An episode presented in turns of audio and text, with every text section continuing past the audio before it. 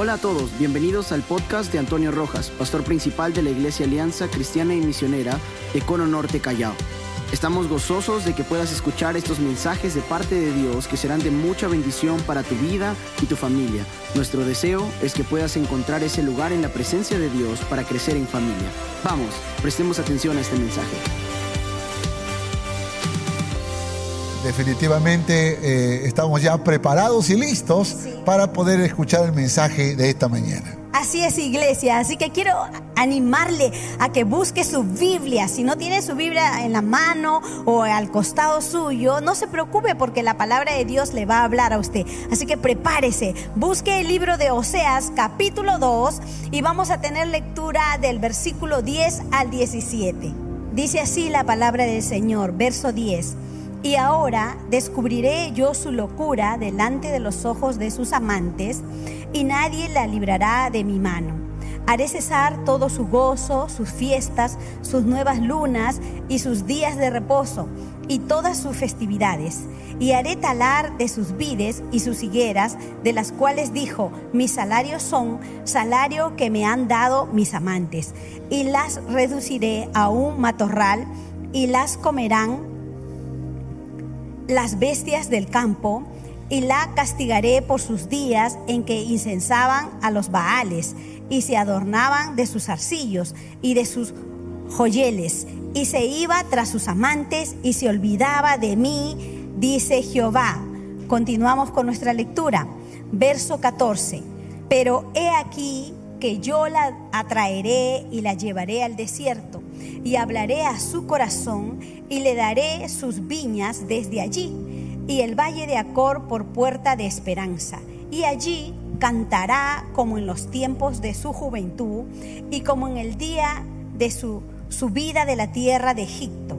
En aquel tiempo, dice Jehová, me llamarás Ishi y nunca más me llamarás Baali porque quitaré de su boca los nombres de los Baales y nunca más se mencionarán sus nombres. Amén. Señor, gracias porque tu palabra siempre es oportuna para nosotros, Señor. Aquí estamos, tu iglesia. Te pedimos que nos hables de una manera especial a cada uno de nosotros y conforme a nuestra necesidad. Háblanos que tu pueblo escucha. Te lo pedimos en el nombre de Jesús. Amén y amén. Dios use un domingo más a nuestro pastor. Gracias, mi amor. Amén, amén. Bueno, si usted ha, leído el libro de Oseas, por favor, coloque allí en la transmisión misión cumplida misión cumplida. De esa manera nos vamos a motivar y nos vamos a animar a que todos eh, podamos continuar con estas lecturas que estamos seguros que será una gran bendición. Y si usted está listo, está lista, por favor escriba en la transmisión, estoy listo, estoy lista para recibir una palabra del cielo para mi corazón. De esta forma todos, todos nos vamos a motivar y nos vamos a preparar para este mensaje que estamos seguros que será una gran bendición para nuestras vidas. El libro de Oseas eh, revela el ministerio del profeta Oseas que más o menos cumplió su ministerio por el siglo VIII. Es interesante, pero ya teníamos eh, la historia casi como en el siglo VI, sin embargo la historia que tenía que ver con la nación de Judá. Pero ahora vamos a pasar a la nación de Israel, porque recuerden que eran dos pueblos de Dios que estaban antes unidos en un solo pueblo, pero ahora estaban divididos, Israel y Judá.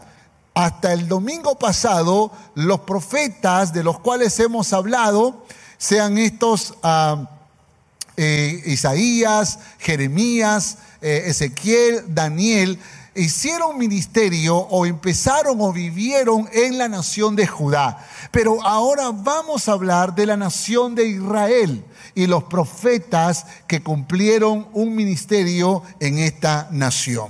Así que tenemos que retroceder un poco en la historia y ubicarnos más o menos en el siglo octavo. En el siglo VIII, el deterioro social eh, llega a tal extremo que Israel pierde su sentido como pueblo de Dios desde la mirada de los profetas. La opresión de una clase opulenta e instalada en el lujo ha generado una clase de gente empobrecida que ve sus derechos más elementales negados. Esto se manifiesta en una serie de injusticias como impuestos y préstamos de usura, esclavitud de deudas que no se pueden pagar, codicia y trampas en el comercio, corrupción de la moral familiar, corrupción de los tribunales de justicia y lo peor de lo peor, un paganismo, una idolatría que se había metido en el alma y en el corazón de esta nación que llevaron a una rebelión contra Jehová de los ejércitos. Los pequeños campesinos perdieron sus derechos de privacidad. Los reyes piensan más en alianzas extranjeras, buscando ayuda de Asiria, buscando ayuda de Egipto que buscando la ayuda de Dios.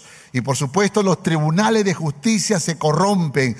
Todo esto lleva a una profunda crisis de relaciones sociales y para los profetas el problema principal estaba en una crisis de relación con nuestro Dios que está en los cielos. Así que esto afecta a la identidad de la nación de Israel como, como pueblo. Y esto es muy interesante porque de esta manera ya entramos en el contexto de un libro maravilloso que estamos seguros que va a ser de gran bendición. Hablaremos del carácter divino según Oseas o a través de Oseas. Es interesante, cada domingo estamos hablando acerca eh, del carácter divino a través de Ezequiel, de Daniel, de Oseas y aún el próximo domingo todavía hablaremos una vez más. Déjeme continuar un poco eh, con la historia. Oseas significa salvación. Oseas significa salvación. Y este profeta empezó su ministerio a la edad de 26 años. Profetizó por 33 años en Israel en el tiempo de los reyes Jeroboam II, Zacarías, Salum, Manahén, Pecaía, Peca y Oseas. ¿Ok? No el mismo profeta, es un rey que tenía el mismo nombre que el profeta. Así que todos estos eh, eh, reyes fueron de alguna manera confrontados por el ministerio de el profeta Oseas.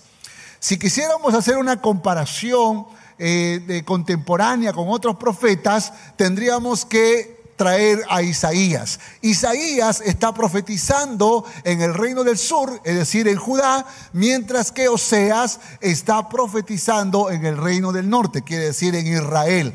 Y ahí hay una figura que ustedes pueden notar donde, donde hay un periodo de 10 años en que ellos están eh, precisamente conectados, profetizando contra la idolatría, contra el paganismo, contra la hechicería que se había metido tanto a la nación de Judá como a la nación de Israel. Y aunque el profeta Oseas está profetizando desde Israel, también algunas profecías alcanzan a la nación de Judá. Así que lo que encontramos aquí es que tanto Isaías como Oseas son profetas que están proclamando o están declarando la urgencia de que ambos pueblos vuelvan a una relación de amor con Dios. Jeremías murió, perdón, Isaías murió a los 87 años y Oseas promedio a los 59. No hay mucha referencia sobre la, la vida de Oseas, pero entre eh, varios artículos que pude encontrar he logrado concretar esta información.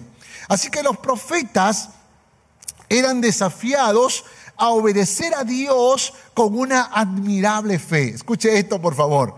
A mí me sorprende, por ejemplo, eh, ese nivel de obediencia. Ser un profeta de la antigüedad demandaba una obediencia tal que era que demostraba que tenían una fe inmensurable, una fe inquebrantable, una fe que superaba la fe de los demás. Por ejemplo, Isaías por tres años predicó semidesnudo para tratar de decirles que esa era la manera en que Dios iba a destruir a las naciones que se levantarían contra Judá. Y cuando recordamos a, Ezequiel, que, tuvieron que, Dios le ordenó que, eh, que, comiera excremento, que, se atara de manos y de pies por un buen tiempo, para que la nación, eh, el pueblo que estaba exiliado en, Babilonia, pudiera entender la urgencia de poder ser libres por el poder de Dios. Eh, los profetas realmente fueron exigidos a un nivel de obediencia impresionante, pero la que eh, cabe en un nivel fuera de serie es la del profeta Oseas. Porque Dios le ordena a Oseas que se case con una mujer inmoral porque de alguna manera Él quiere revelarle algo y vamos a hablar de esto, pero quiero resaltar el nivel de obediencia. La obediencia de estos profetas era impresionante y creo que la razón por la cual estos ministerios fueron maravillosos, fueron bendecidos, fue por el nivel de obediencia. La obediencia, amados, trae bendición. La, obediencia deja ver la gloria de Dios. La obediencia definitivamente no hace otra cosa que revelar a Dios Padre a través nuestro. ¿Quién sabe si la obediencia nuestra podría ser el impacto que nuestra sociedad peruana necesita y que las otras sociedades en el mundo necesitan para que podamos ser libres de cualquier tipo de filosofía? O pensamiento que trata de amenazar la paz de nuestras naciones, si es que tuviéramos paz. Así que la porción que mi esposa hizo lectura dice algo interesante descubriré yo su locura delante de los ojos de sus amantes.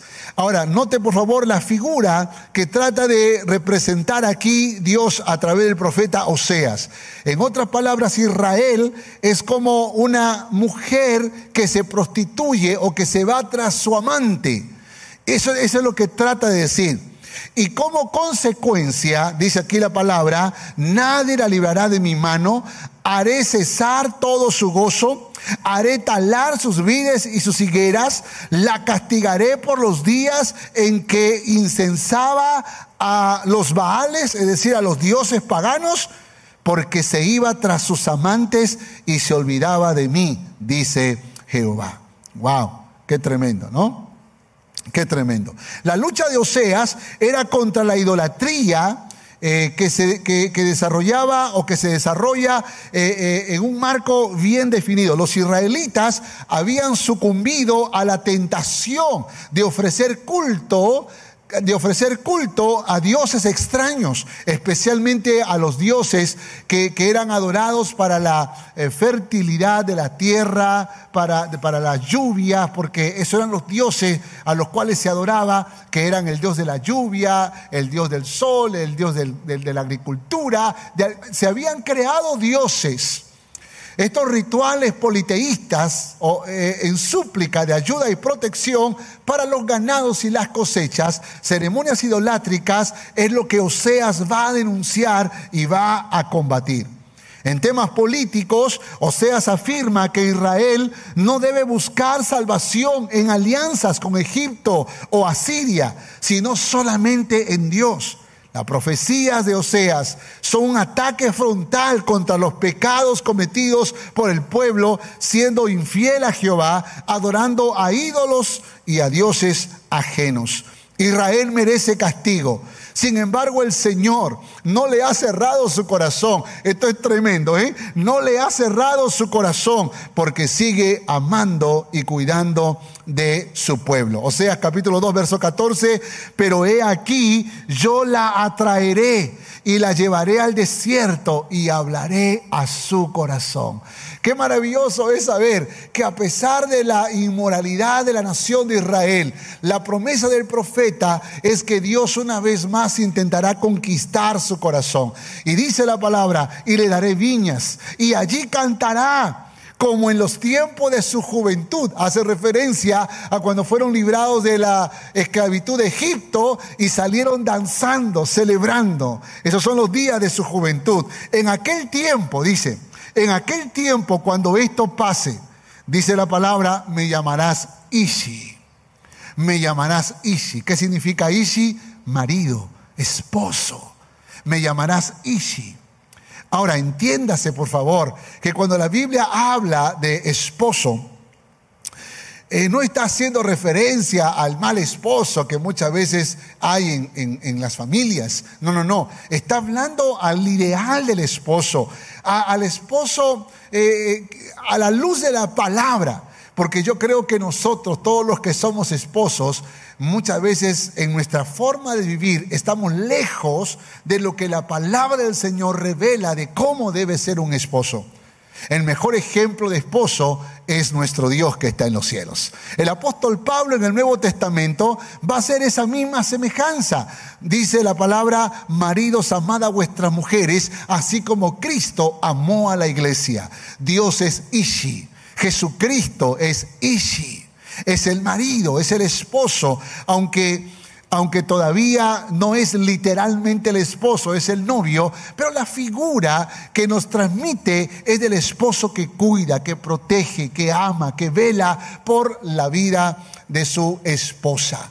Así que dice Dios, en aquel tiempo, cuando veas mi gloria, mi amor hacia tu corazón, me llamarás Isi.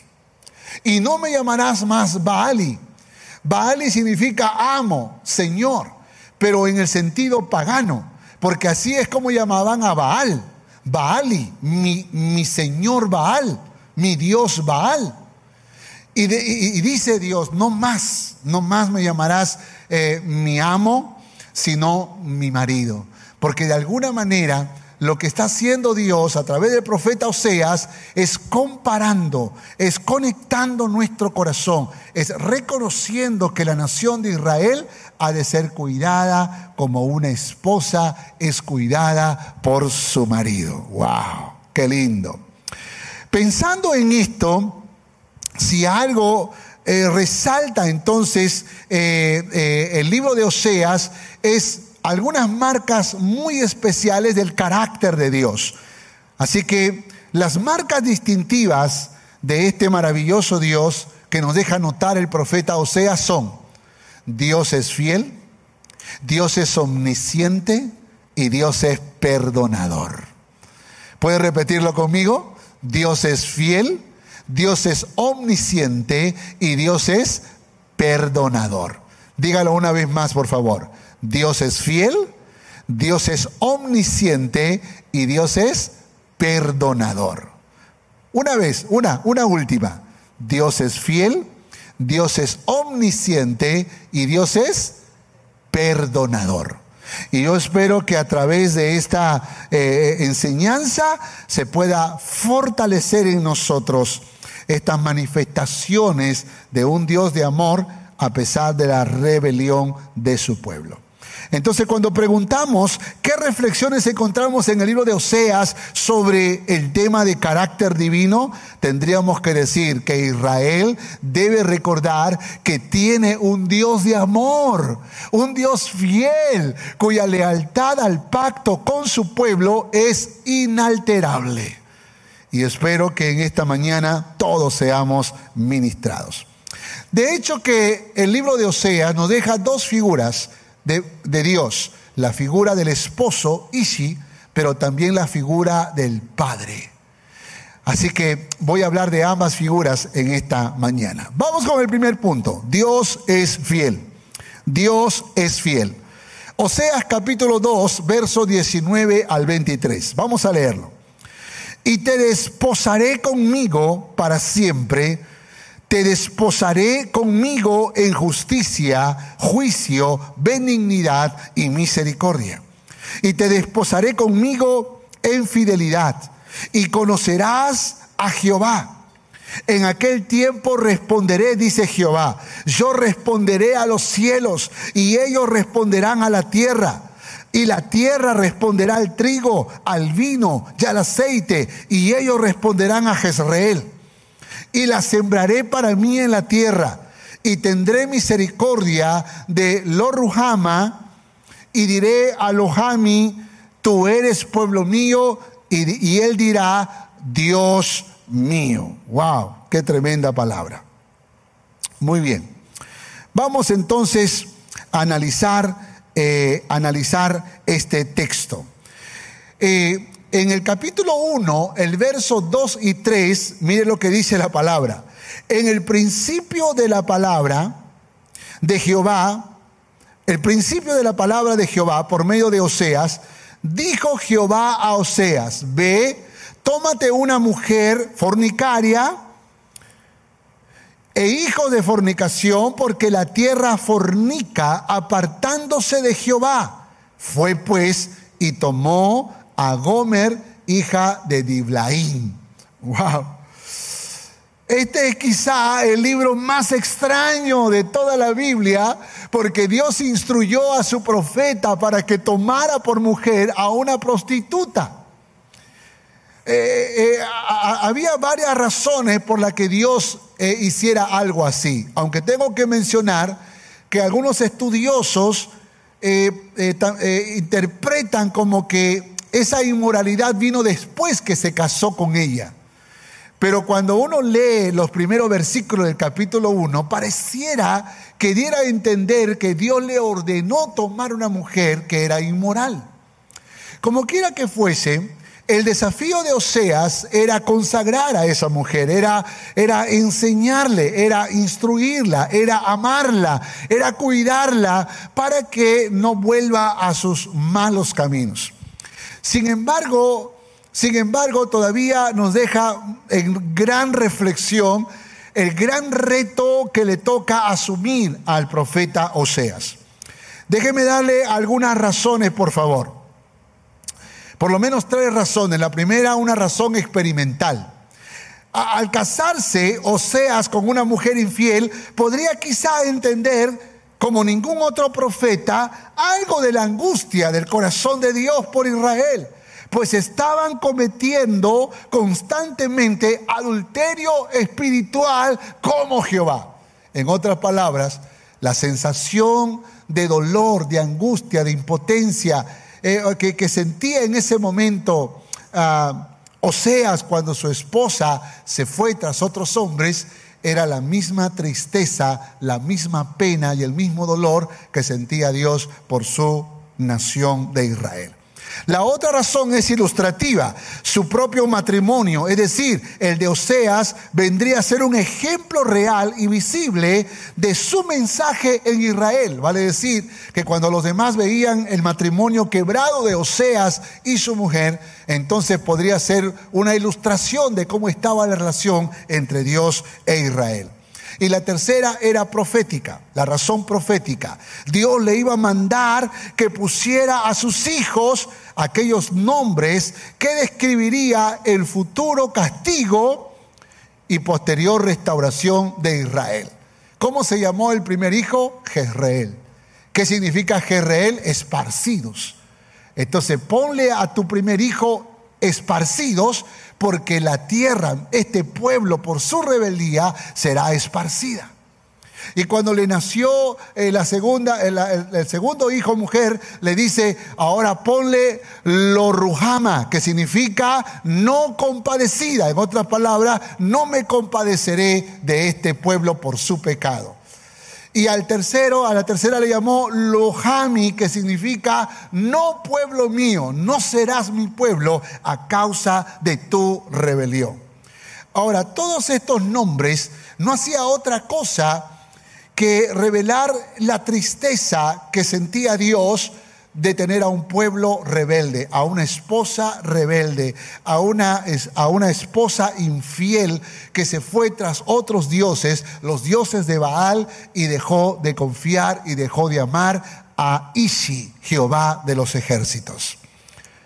Sin embargo, el capítulo 2, el verso 19, dice algo poderoso.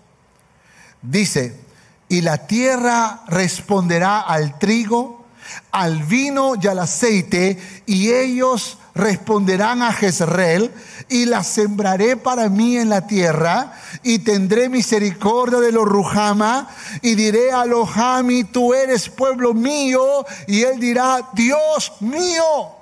En otras palabras, eso que esos nombres no tenían que ver con una determinación sin oportunidad de arrepentimiento, sino que Dios, por un lado, muestra su justicia, su severidad, pero aquí está mostrando su amor incomparable, su fidelidad.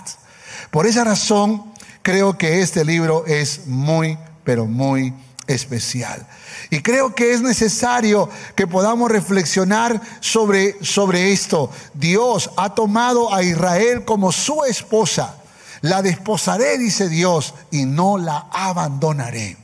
Lea conmigo Oseas capítulo, Oseas, por, por favor, a capítulo 2, versos 5 al 6. Dice, porque su madre se prostituyó, la que los dio a luz se deshonró porque dijo, iré tras mis amantes que me dan que me dan mi pan y mi agua, mi lana y mi lino, mi aceite y mi bebida. Por tanto, he aquí, yo rodearé de espinos su camino y la cerraré con eh, seto y no hallará sus caminos. Nota esto, por favor. El, el plan de Oseas tiene que ver con tratar de controlar a su esposa. Le voy a poner cerco, le voy a poner límites, voy a encerrarla, voy a controlarla, de alguna manera la voy a detener pero se da cuenta que no puede. Por más que él está insistiendo en mantener el corazón fiel de su mujer, su mujer se va tras los amantes, porque había en su corazón una rebelión ante su marido, una rebelión ante su esposo, y se va tras los amantes. Eh, está muy compungido, está muy compungido eh, Oseas, sin embargo, sin embargo, el capítulo 3 el, verso 1, eh, eh, o perdón, verso 3 dice así, dice, me dijo otra vez Jehová, Ve, ama a tu mujer amada de su compañero, aunque adúltera, como el amor de Jehová para con los hijos de Israel. En otras palabras, Dios le dice a Oseas, Oseas, vuelve, sal a buscar a tu esposa, reconquístala, ámala, vuelve, vuelve a intentarlo. Y dice la historia que cuando Oseas va a buscar a su mujer, se había convertido en esclava de un hombre aprovechador. Y tuvo que pagar dinero, tuvo que que, pagar la cuenta de su esposa y tuvo que comprarla nuevamente para traerla a casa. Y de esa manera entonces Oseas está revelando su fidelidad hacia su mujer Gomer a pesar de la infidelidad de ella. Piensa por favor si no es así como Dios trató con Israel. Piensa si eso no es una evidencia de fidelidad de Dios Padre, que aun cuando Israel se fue tras otros dioses, aun cuando Israel adoró a otros dioses, se acostó con otros dioses paganos y abandonó a Jehová de los ejércitos, Dios mantenía su corazón fiel, esperando que un día Israel vuelva en arrepentimiento. Vuelva su corazón a Jehová. Qué tremendo, ¿verdad? Qué tremendo. Así que hay una semejanza entre Gómez e Israel. Y en la figura que ustedes miran en la diapositiva, verán que el proceso fue matrimonio, adulterio, pero luego vino una restauración. Escuche esto, por favor, porque la historia nos deja algunos pequeños detalles para poder interpretar que el matrimonio entre Oseas y Gomer se restauró. Gloria a Dios. Como muchos matrimonios, hoy se han restaurado.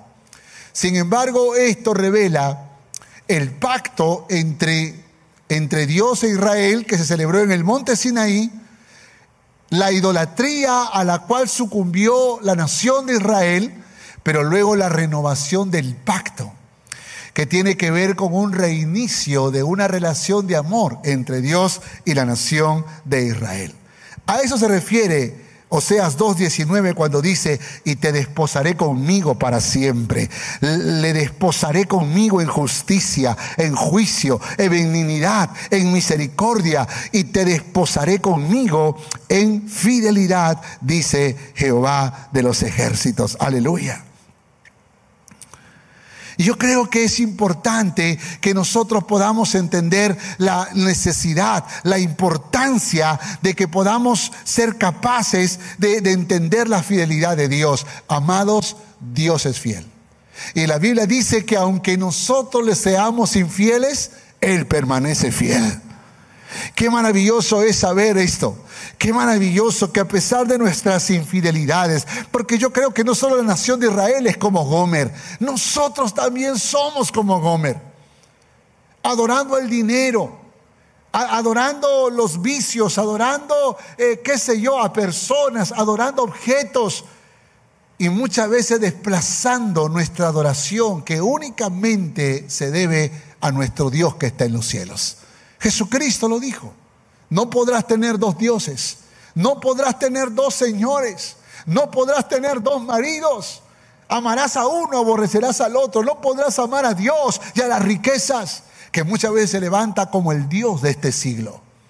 Por esa razón es importante que nosotros, como cristianos, aprendamos a ser fieles.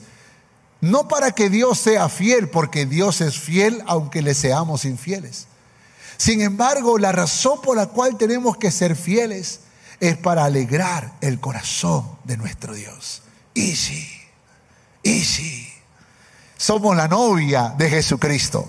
Y tenemos que ser una novia fiel una novia que no ensucia sus vestiduras blancas. Una novia que, que, no se enreda en otras relaciones con otros dioses, sino que esperamos aquel momento glorioso en que la novia se casará con Jesucristo en las bodas del Cordero. Así que aquí encontramos una marca distintiva de fidelidad que creo que tiene que desafiarnos. Y claro que también podemos hablar de esa fidelidad práctica que la mujer debe tener a su marido y el marido a su mujer y que juntos como matrimonio podamos aprender de esta fidelidad. ¿De quién podemos aprender? De nuestro Dios que es fiel. Amén. Segunda marca, segunda característica del carácter de Dios. Dios es omnisciente. Dios es omnisciente. Oseas capítulo 5, por favor. Oseas capítulo 5. Dice, yo conozco a Efraín e Israel no me es desconocido, porque ahora, oh Efraín, te has prostituido y se ha contaminado Israel. No piensan en convertirse a su Dios, porque espíritu de fornicación está en medio de ellos y no conocen a Jehová. Y verá Efraín su enfermedad y Judá su llaga. Irá entonces Efraín a Asiria y enviará al rey Jareb. Mas él nos, no os podrá sanar ni os curará la llaga. Eso está en el verso 13, verso 15. Andaré y volveré a mi lugar hasta que reconozcan su pecado y busquen mi rostro. En su angustia me buscarán en su angustia me buscarán. Permítame desglosar estos versículos para poder encontrar algunas verdades muy poderosas. Dice la palabra, yo conozco a Efraín, yo conozco a Efraín y no conocen a Jehová. Yo conozco a Efraín. O sea, se refiere a Israel como Efraín, porque eh, eh, la, tribu de Efraín fue la primera de las doce tribus en apostatar contra Jehová.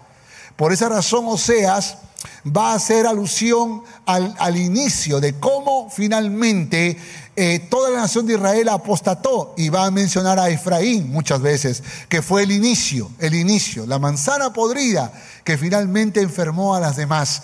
Cuando empezó con Efraín y fue a las otras tribus. La palabra hebrea para conocer aquí es yadá. Y yadá es más que un conocimiento intelectual. Porque yo creo que muchas veces nosotros decimos conocer a Dios, pero ese conocimiento es intelectual.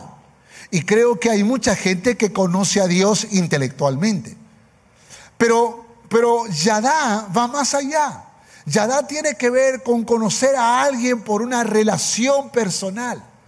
Tiene que ver con comprobar a alguien, con disfrutar de una buena amistad, de una buena relación. Por ejemplo, si nosotros quisiéramos registrar información de un héroe de la historia, podríamos conocer dónde nació, dónde vivió, qué cosas hizo. Pero eso no es Yadá. Yadá es que tú puedas conocer a ese héroe, que tú hayas conversado, que tú hayas comido con él, que hayas caminado con esa persona, que hayas disfrutado de un abrazo, de una risa, de una conversación, de una amistad, de un viaje juntos. Eso es Yadá. Y yo creo que nosotros como cristianos podríamos cometer el peligro de meter teología en nuestra cabeza y creer que por eso conocemos a Dios. ¡Ey! Escucha. No conoces a Dios porque te lees muchos libros acerca del carácter de Dios. Tú conoces a Dios, Yadá, porque tú has probado a Dios. Porque en medio de la enfermedad reconociste que Él es Dios sanador. Porque en medio de la necesidad descubriste que Él es Dios proveedor. Porque en medio del caos descubriste que Él es todopoderoso y que puedes confiar en Él. Es necesario que nosotros seamos capaces de poder conocer a Dios en esa dimensión. El problema no está en Dios, porque Dios nos conoce en esa dimensión.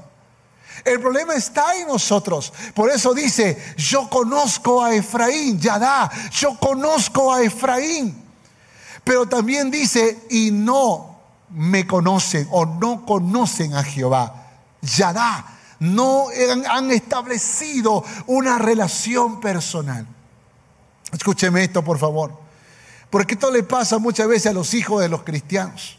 Y más, más metidos en la iglesia estamos, eh, puede que aún seamos pastores y nuestros hijos no desarrollan esa intimidad porque creen que porque papá está metido en las cosas de Dios, entonces ya es suficiente, ya conozco a Dios y conocen a un Dios solamente por el intelecto, pero no conocen a Dios en su experiencia personal, en su corazón. Por esa razón, si tú eres uno de esos hijos que nació en un hogar cristiano, ¡hey! Escucha, tú también necesitas establecer una relación de amor con Cristo Jesús. Yadá. Es más que un conocimiento intelectual, incluye una relación personal de intimidad. Dios quiere que su pueblo lo conozca, que su pueblo experimente su amor. Escuche esto, por favor, porque Dios ya te conoce. Verso 13 dice, irá entonces Efraín a Siria, mas él no los podrá sanar. Irá entonces Efraín a Siria, mas él no los podrá sanar. otra versión va a decir, otra, otra, otra versión eh, va a decir que Asiria no los podrá ayudar. No los podrá ayudar.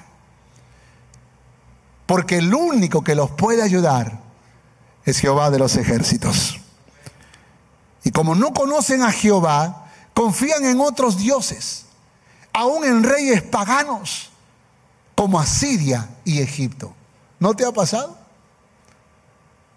Tú que estás orando por el Perú, ¿en quién estás poniendo tu confianza? Ay, yo quiero un Perú bueno, un Perú eh, eh, eh, grandioso, un Perú sólido, un Perú estable. Cuando tú oras así, ¿estás pensando en un hombre, en una mujer? ¿Es en serio? ¿Estás pensando que una persona, aún sin Dios, podría llevar al Perú a un encuentro con Dios? ¿A una gloria mayor?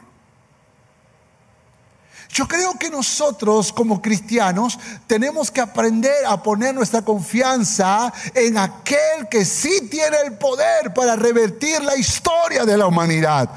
Y ese es nuestro Dios que está en los cielos.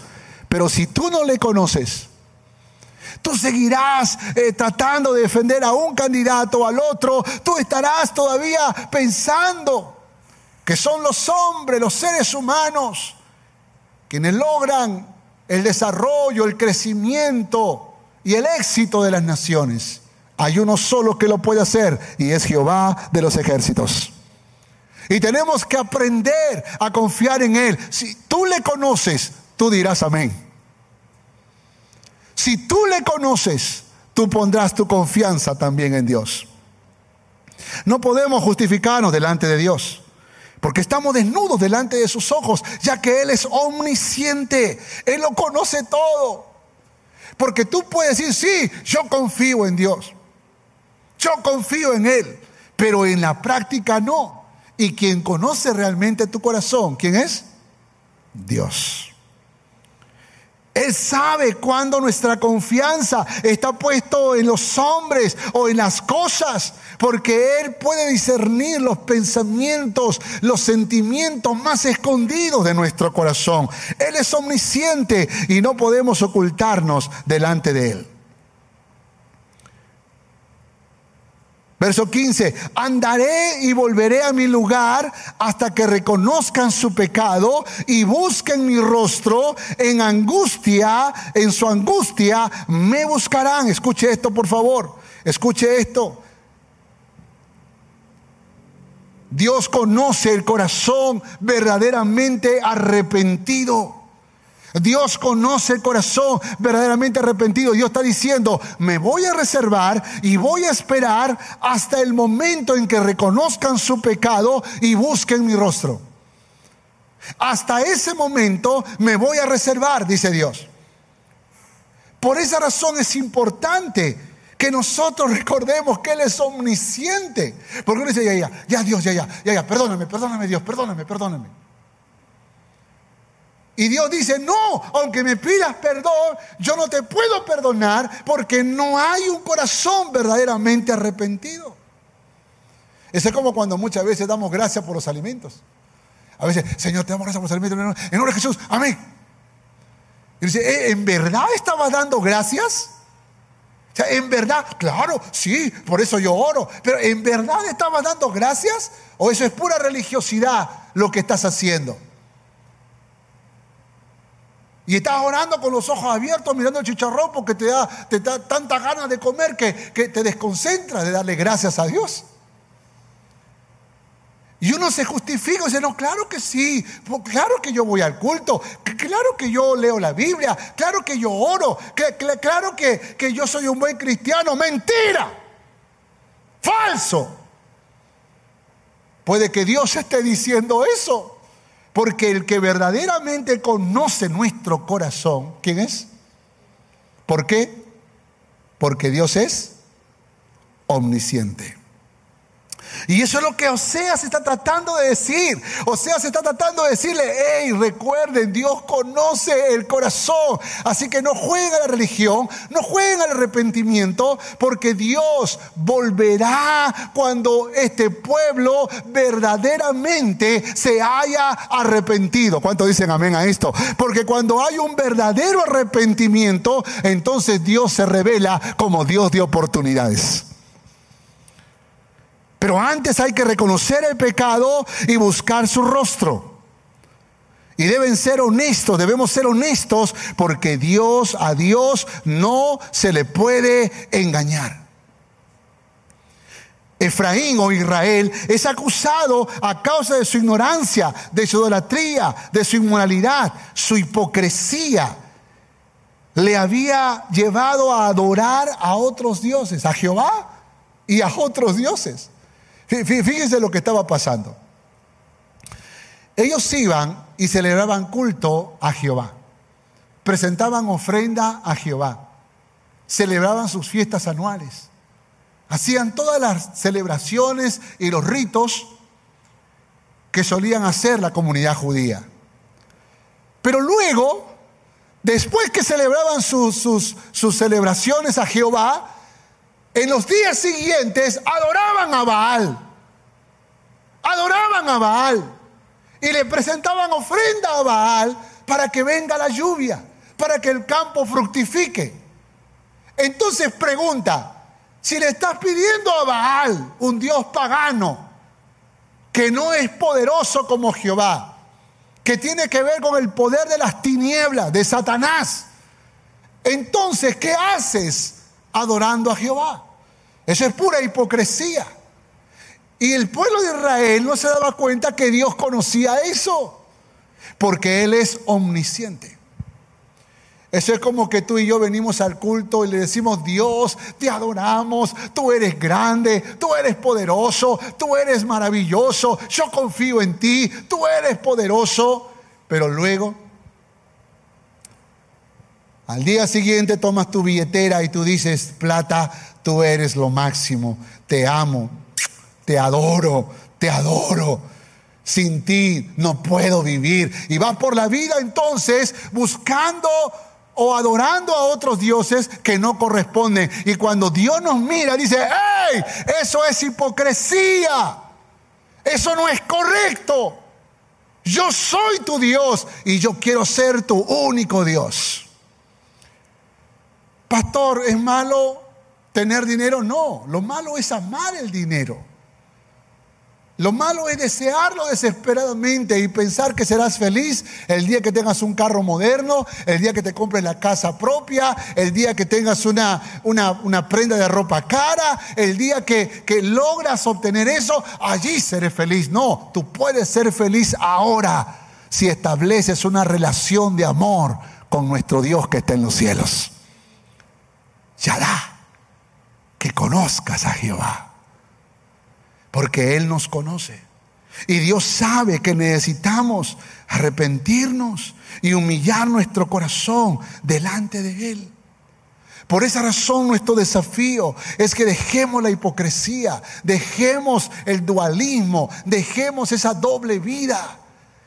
Porque muchas veces estamos jugando a tener dioses en, la vida y tú no puedes. ¿Para cuántos jóvenes su Dios es el celular? No pueden vivir. Si un día el papá le castiga, dame el celular, le, falta la respiración, se ahoga, siente como que se le va el alma, porque han llegado a niveles de idolatría con el celular. No me toca eso, pastor. A ver, vive, vive un día sin celular. Un día, solo un día sin celular. Y no porque te lo robaron, porque ah, yo tuve tres días, no, no, no porque te lo robaron, no porque se malogró, sino porque tú voluntariamente renunciaste. ¿Sabe que en la vida nosotros podríamos tener otros dioses? Podríamos tener otros dioses. Hay muchachos que adoran a la novia, adoran a la novia, adoran al novio. Porque Dios los está llamando todo el tiempo y no los escucha. El novio los llama, la novia los llama y responde y se pueden quedar toda la noche conversando. Entonces hay más corazón para el novio, para la novia, que para Dios. Idolatría. Hay más voluntad para poder servir a un hijo, a una hija, que a Dios. ¿Puedes imaginar eso? Dios está convocando, Dios está llamando al servicio y no escuchamos. Pero el hijo dice, papi, mami, yo quiero esto, yo quiero lo otro. Sí, mi hijito, sí, mi amor, sí, aquí estoy, aquí estoy. Y no es que está mal servir a los hijos, pero ten cuidado si has convertido a tu hija o a tu hijo en un Dios. Ten cuidado porque Dios, dice la Biblia, es celoso. Y Él quiere ser único. Por eso tienes que echar fuera toda hipocresía. Toca el hombro del que está a tu lado. Toca, toca, toca, por favor. Ahí está. Toca el hombro que está a tu lado y dile, fuera hipocresía, en el nombre de Jesús. Arrepiéntete, dile. Y responde, tú también, dile así. Tú también. Juntos vamos a ayudarnos. Porque no estamos aquí para condenarnos, sino para desafiarnos, para retarnos, hermanos. Los profetas tenían un dedo apuntando a la gente, pero tenían tres apuntándose a ellos.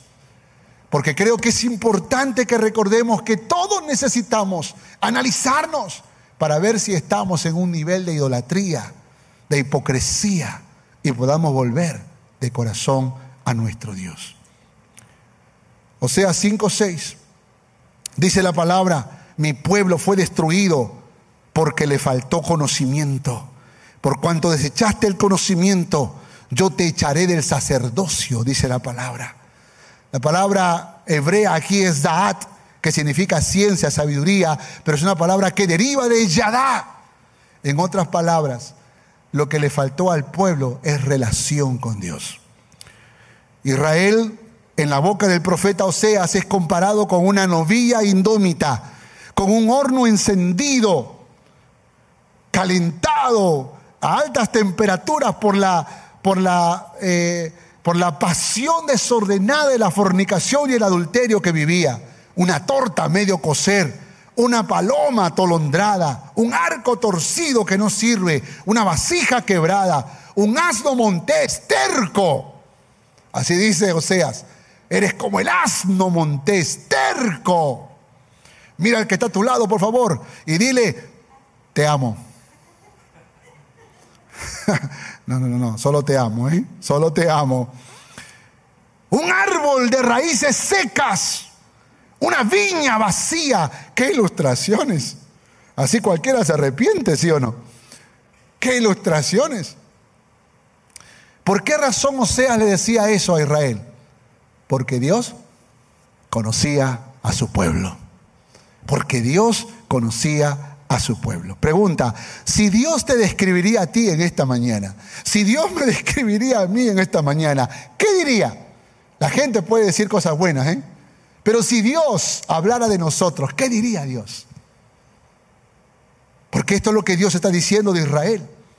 O sea, 6.3 dice, y conoceremos, proseguiremos en conocer a Jehová como el alba está dispuesta su salida y vendrá a nosotros como la lluvia, como la lluvia tardía y temprana a la tierra, dice el Señor. ¡Wow! Ya da. O sea, llegará el momento en que conoceremos, le dice a, Israel, eh, conoceremos y perseguiremos en conocer a Jehová. De pronto viene la esperanza. Oseas capítulo 6, verso 10 dice, en la casa de Israel he visto inmundicia, allí fornicó Efraín y se contaminó Israel. Para ti también, oh Judá, está preparada, escuche, una ciega cuando yo haga volver el cautiverio de mi pueblo. En otra palabra está diciendo, van a regresar a la tierra de donde salieron. Yo lo digo de parte de Jehová, van a regresar, conocerán a Jehová y regresarán con un corazón arrepentido. Dios conoce el corazón de su pueblo y da nuevas oportunidades cuando hay un corazón arrepentido arrepentido. ¿Cuántos dicen amén a eso? ¿Cuántos dicen amén? Y como Dios conoce tu corazón, como Dios conoce mi corazón, cuando tú y yo humillamos nuestro corazón delante de Dios, realmente nos quebrantamos, realmente decidimos empezar un nuevo tiempo, Dios que lo sabe, abrirá las compuertas de los cielos y derramará bendición hasta que sobreabunde en tu vida. Aleluya. Dios es Dios de oportunidades.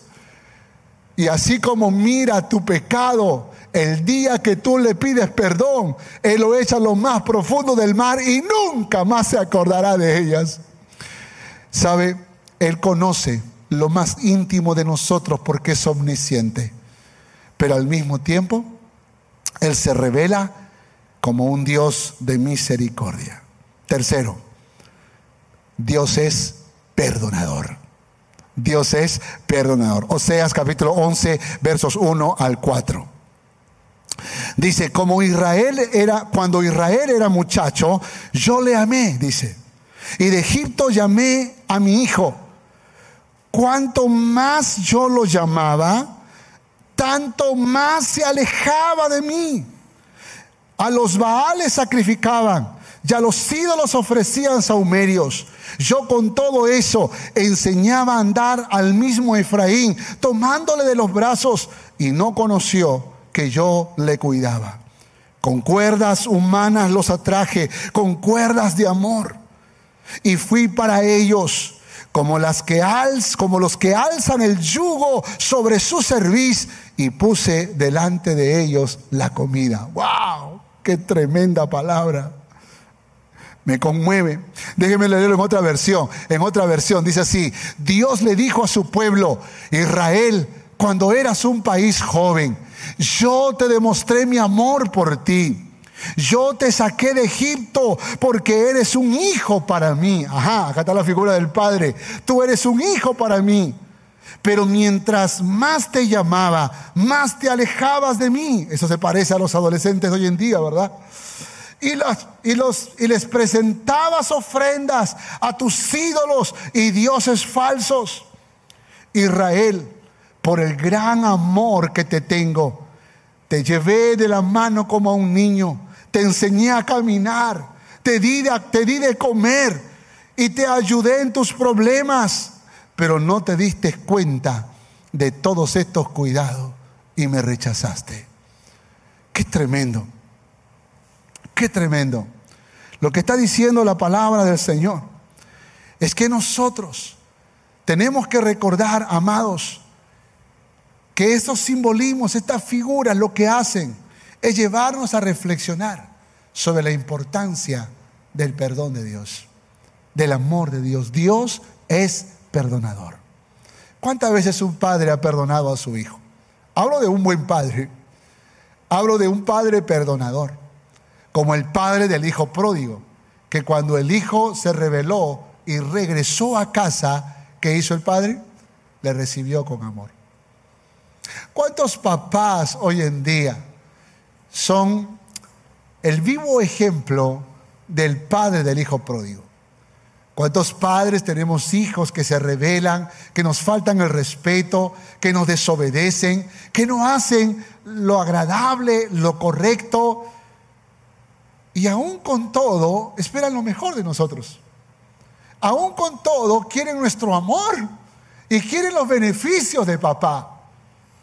Y aunque creo que también hemos sido justos para saberlos castigar, hay una cosa que muchos papás hemos hecho. Hemos sido grandemente perdonadores con ellos. Les hemos perdonado. Y probablemente más de lo que nosotros hemos sido perdonados por nuestros padres. Y tal vez la razón por la que hemos sido capaces de hacer eso es porque nuestro ejemplo es Papá Dios que está en los cielos, aquel que siempre perdona. Y que aunque en su justicia nos ha de castigar, nunca nos abandona, nunca nos da la espalda. Siempre habrá misericordia vigente para nosotros, porque somos su pueblo, porque somos sus hijos. Entonces no solamente es Ishi, sino también es Padre. Y así fue como Jesús nos enseñó que oremos, Padre nuestro que estás en los cielos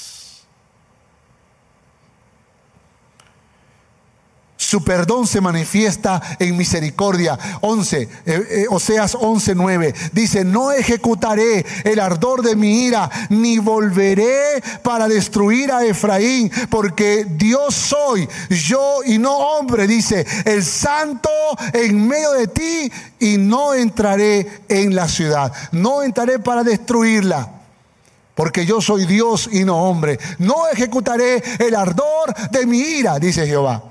Porque por su justicia Dios podría consumir toda la nación de Israel. Dios pudo haber consumido toda la nación de Judá. Lo pudo haber hecho. Pero Dios dice, voy a detenerme porque soy Dios perdonador.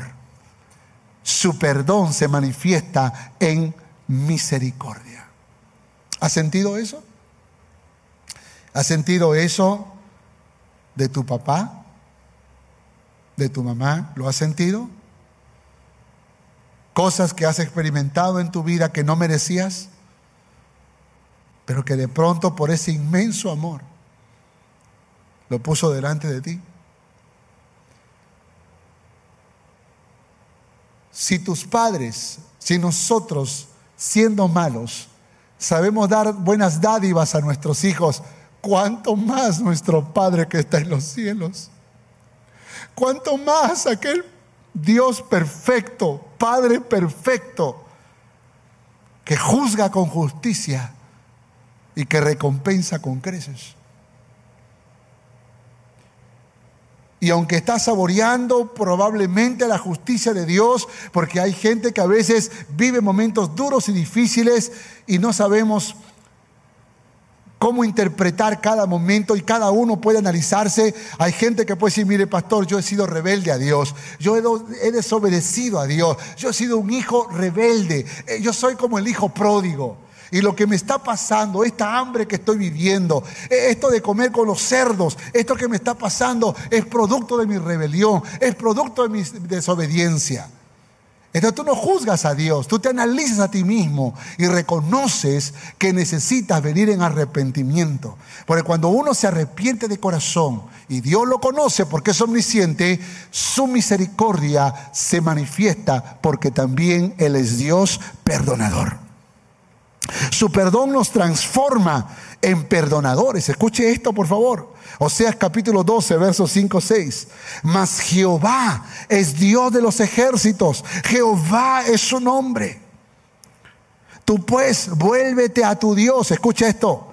Guarda misericordia y juicio. Y en tu Dios confía siempre. Déjeme leerle en otra versión.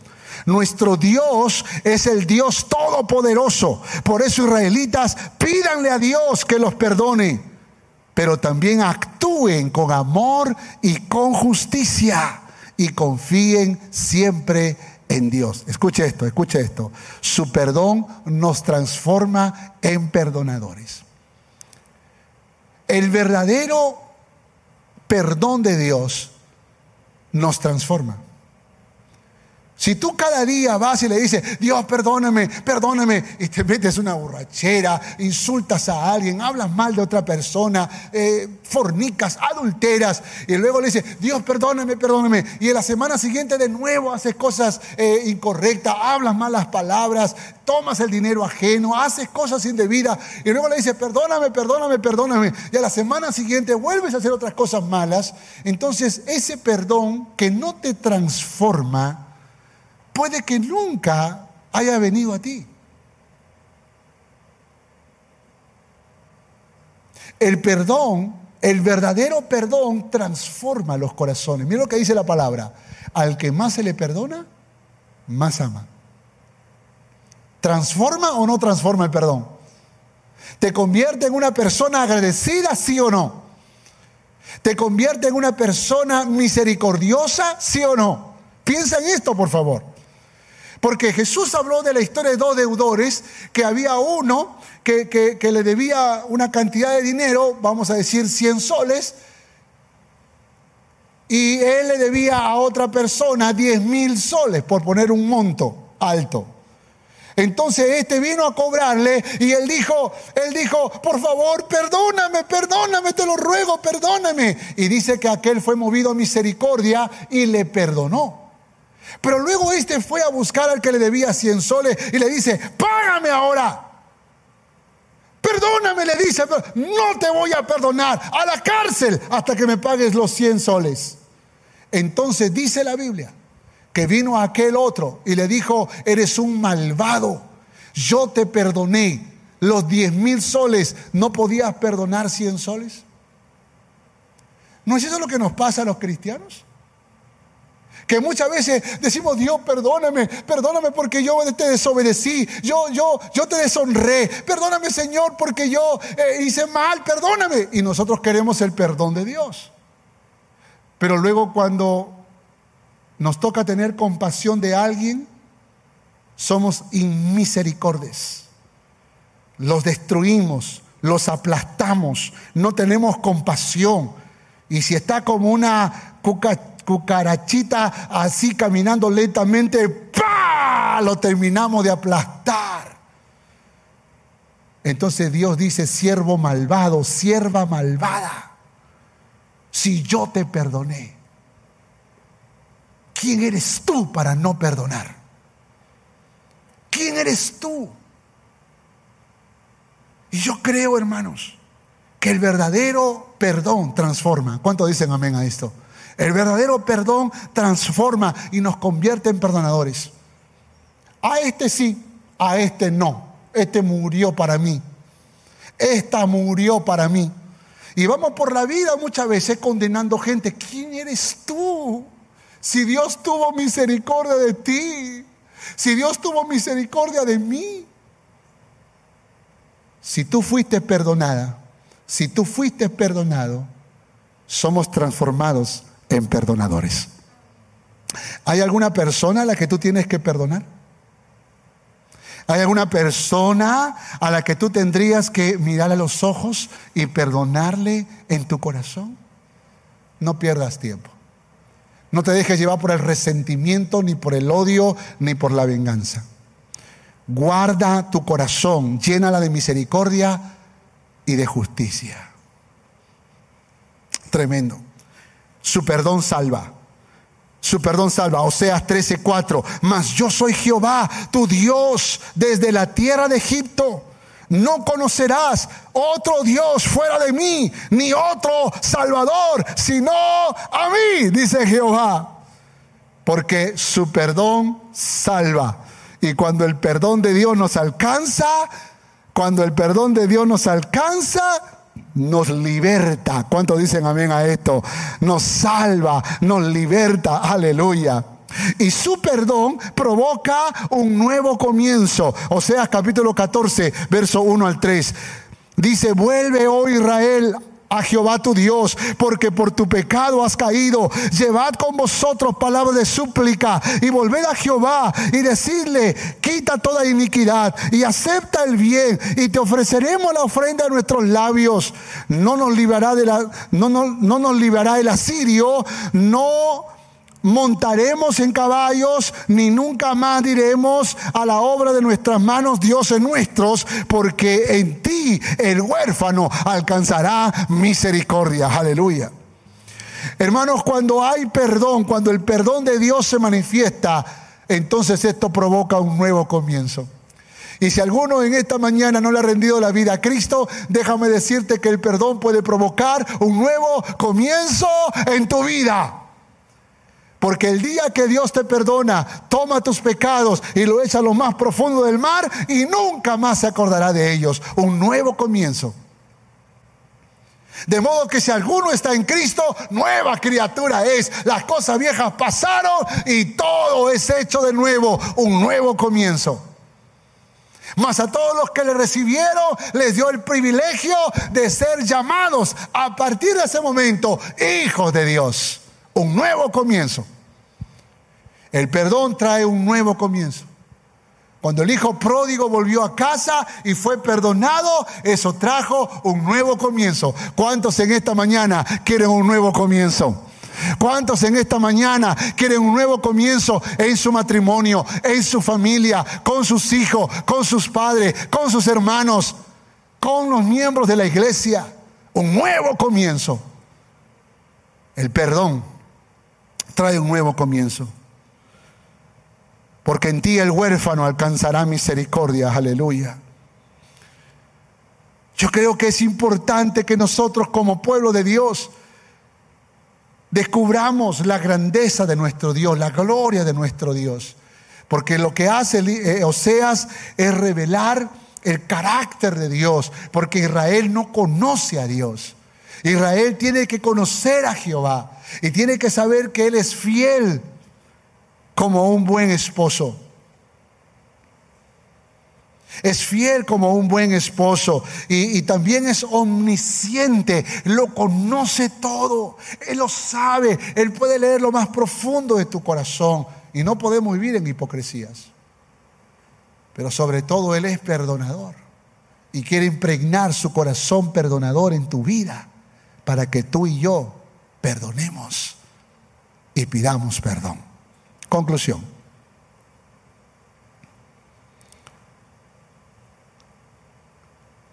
Conclusión. Oseas capítulo 14, versos 4 al 8. Oseas 14, verso 4 al 8. Dice, yo sanaré su rebelión los amaré de pura gracia, porque mi ira se apartó de ellos. Yo seré a Israel como rocío, y él florecerá como lirio. Note esto, por favor. Y extenderá sus raíces como el Líbano, se extenderán sus ramas, y será su gloria como la del olivo, y perfumará como el Líbano. Volverán y se sentarán bajo su sombra Serán vivificados como trigo y florecerán como la vid. Su olor será como el vino del Líbano. Efraín dirá, ¿qué más tendré yo con los ídolos? Yo lo iré y miraré. Yo seré a él como la haya verde. Aleluya. De mí será hallado tu fruto. Qué promesas tan maravillosas de nuestro Dios. Porque Dios está prometiendo un nuevo comienzo para la nación de Israel. En los versos 5 al 8 del último capítulo se describe a sí mismo con dos símiles, como el rocío y como el ciprés verde. Es interesante, pero Israel adoraba a Baal precisamente para que mande la lluvia y para que fructifique el campo. Y Dios le dice, yo soy la lluvia y yo soy la fructificación. Las dos figuras son una adaptación del lenguaje del baalismo de su tiempo eh, eh, al Dios de Israel. Declaran que Dios es el Señor y que solamente el Señor es quien puede proveer la fecundidad en cada aspecto de la vida. El rocío puede ser la diferencia entre la vida y la muerte en el desierto. Dios es esta diferencia y solamente mediante su presencia divina Israel crecerá. La figura del lirio, el cedro del Líbano y el olivo son metáforas que se utilizan en la poesía del amor. Por ejemplo, en Cantares podríamos ver esto. El lirio blanco de Galilea simboliza belleza, fertilidad y las raíces del cedro del Líbano simbolizan poder, permanencia. El olivo que puede vivir y producir fruto por siglos también es un símbolo de fertilidad y permanencia. Israel tendrá en Dios todo lo que buscó en vano en el Dios Baal. Israel. Y empezarán un nuevo tiempo. Y volverán a la tierra de sus ancestros. Y volverán a fructificar y serán un pueblo que glorifique a Jehová. Es interesante, pero Oseas lo está diciendo vísperas a recibir una gran invasión a Siria Finalmente su ministerio termina con esa invasión, porque invade el imperio asirio y los lleva como esclavos. Y ustedes ya conocen la historia, hasta que finalmente Ciro el Grande los hace regresar a la tierra de sus ancestros. Para eso tuvo que pasar el imperio asirio y tuvo que pasar el imperio babilónico y luego finalmente el imperio persa con Ciro el Grande. Escúcheme, aunque la promesa tardare, llegará. Y usted y yo tenemos que aguardar. Vamos a orar. Señor, gracias. Gracias porque tu palabra es poderosa. Tu palabra nos alienta, Señor. Y aunque sabemos que vienen días difíciles, aunque sabemos que vienen semanas difíciles, aunque sabemos que pueden venir meses y años difíciles, también sabemos que somos tu pueblo y que estamos protegidos, que estamos cuidados, que estamos cubiertos con tu amor bajo tus alas. Señor, yo te ruego en esta mañana que el poder de tu resurrección traiga fortaleza, consuelo, ánimo a mis hermanos. Oro, Señor, para que esta revelación de tu carácter pueda ministrar las vidas, Señor, pueda ministrar los corazones, Señor, porque hay muchos de nosotros que todavía nos falta conocer a Jehová, Yadá, conocerte profundamente, conocerte personalmente, conocerte íntimamente. Gracias por ser Dios fiel. Gracias porque a pesar de mi infidelidad, tú permaneces fiel. Gracias Dios. Gracias porque tú eres un Dios de amor, un Dios de compasión, un Dios de misericordia, un Dios perdonador. Gracias Dios porque tú lo conoces todo. Tú conoces lo más íntimo. ¿A dónde huiré de tu presencia, Dios? Pero gracias porque en esta mañana yo puedo venir a ti con un corazón arrepentido y pedirte perdón. Y eso es lo que quiero hacer, Señor. Perdóname, Señor, porque tal vez he cometido pecados y no he sido el mejor esposo, el mejor padre, el mejor hijo, la mejor hija, la mejor esposa. Señor, probablemente he cometido tantos errores, aún con mis hermanos, tantos pecados, Señor, con otras personas. Mi boca habló mal de alguien, mi corazón habló mal de alguien. Yo te pido perdón, Señor.